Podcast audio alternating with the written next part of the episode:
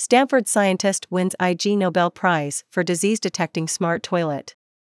By Sarayu Pai. Former urology instructor Sung-min Park won an Ig Nobel Prize for his work on the Precision Health Toilet, a smart toilet device capable of detecting diseases from excreta. Park is an incoming faculty member at Nanyang Technological University. The Ig Nobel Prize is a play on the word ignoble that also pays homage to the prestigious Nobel Prize. The prizes are awarded to projects that involve unconventional and humorous scientific advancements.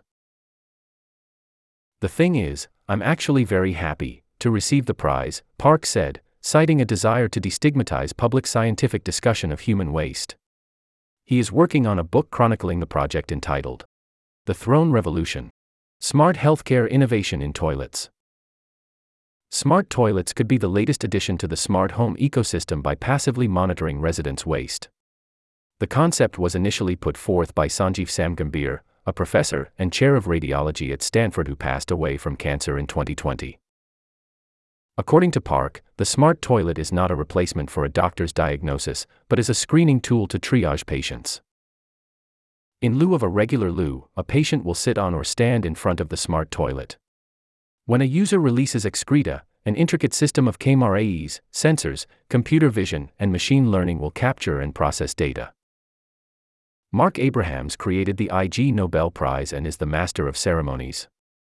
He wrote that the smart toilet is a below-the-gut-level solution to important problems, and it gives people important questions to think about productively while they do their daily business. According to Abrahams, Park was selected as an Ig winner after numerous nominations. The smart toilet performs urinalysis and uroflowmetry. In urinalysis, the toilet deploys and retracts a strip that becomes soaked in urine. The strip is read for a colorimetric change, which can screen across 10 biomarkers to indicate presence of conditions like diabetes. Uroflowmetry captures details of urine flow such as flow rates and time elapsed, which is used in evaluation of urinary tract performance.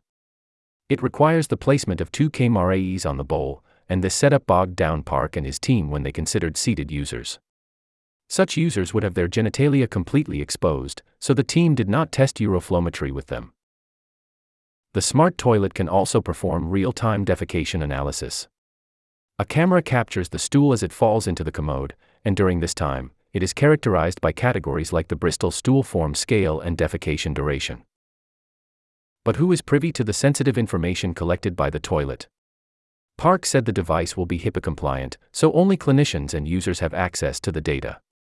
According to him, the device inherently protects users' identities by not showing their genitalia, but only the excreta that falls. Although Park and his collaborators underscore the potential of using data to enhance patient monitoring, here is a real risk to over-monitoring, wrote Jesse Gu, a sixth-year urology resident, in an email to The Daily. Gu has offered clinical perspectives in the smart toilet project. According to her, excessive surveillance can be associated with patient anxiety and overdiagnosis. Walter Park, an associate professor of medicine and gastroenterologist who has also been providing clinical perspectives, sees future versions of the smart toilet as being an in-home laboratory that would eventually tell you when you should see a doctor.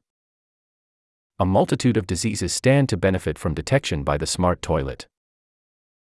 I think the most immediate appeal is colon cancer because it is quite prevalent and the colon is the most proximal organ to the toilet, Walter Park said.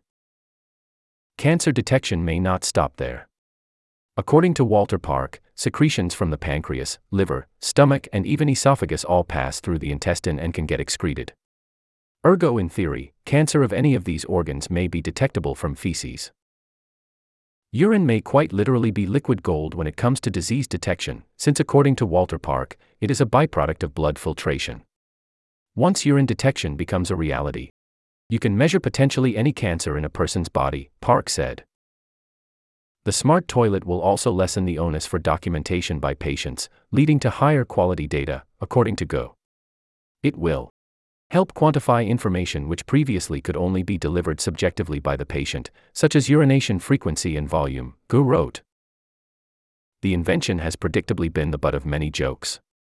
Sung-min Park said that, in January of 2022, Stephen Colbert featured our technology as the worst of Consumer Electronics Show, CES, 2022, when in fact, We had never been to CES. CES is an annual trade show held in Las Vegas that showcases new consumer electronics technologies.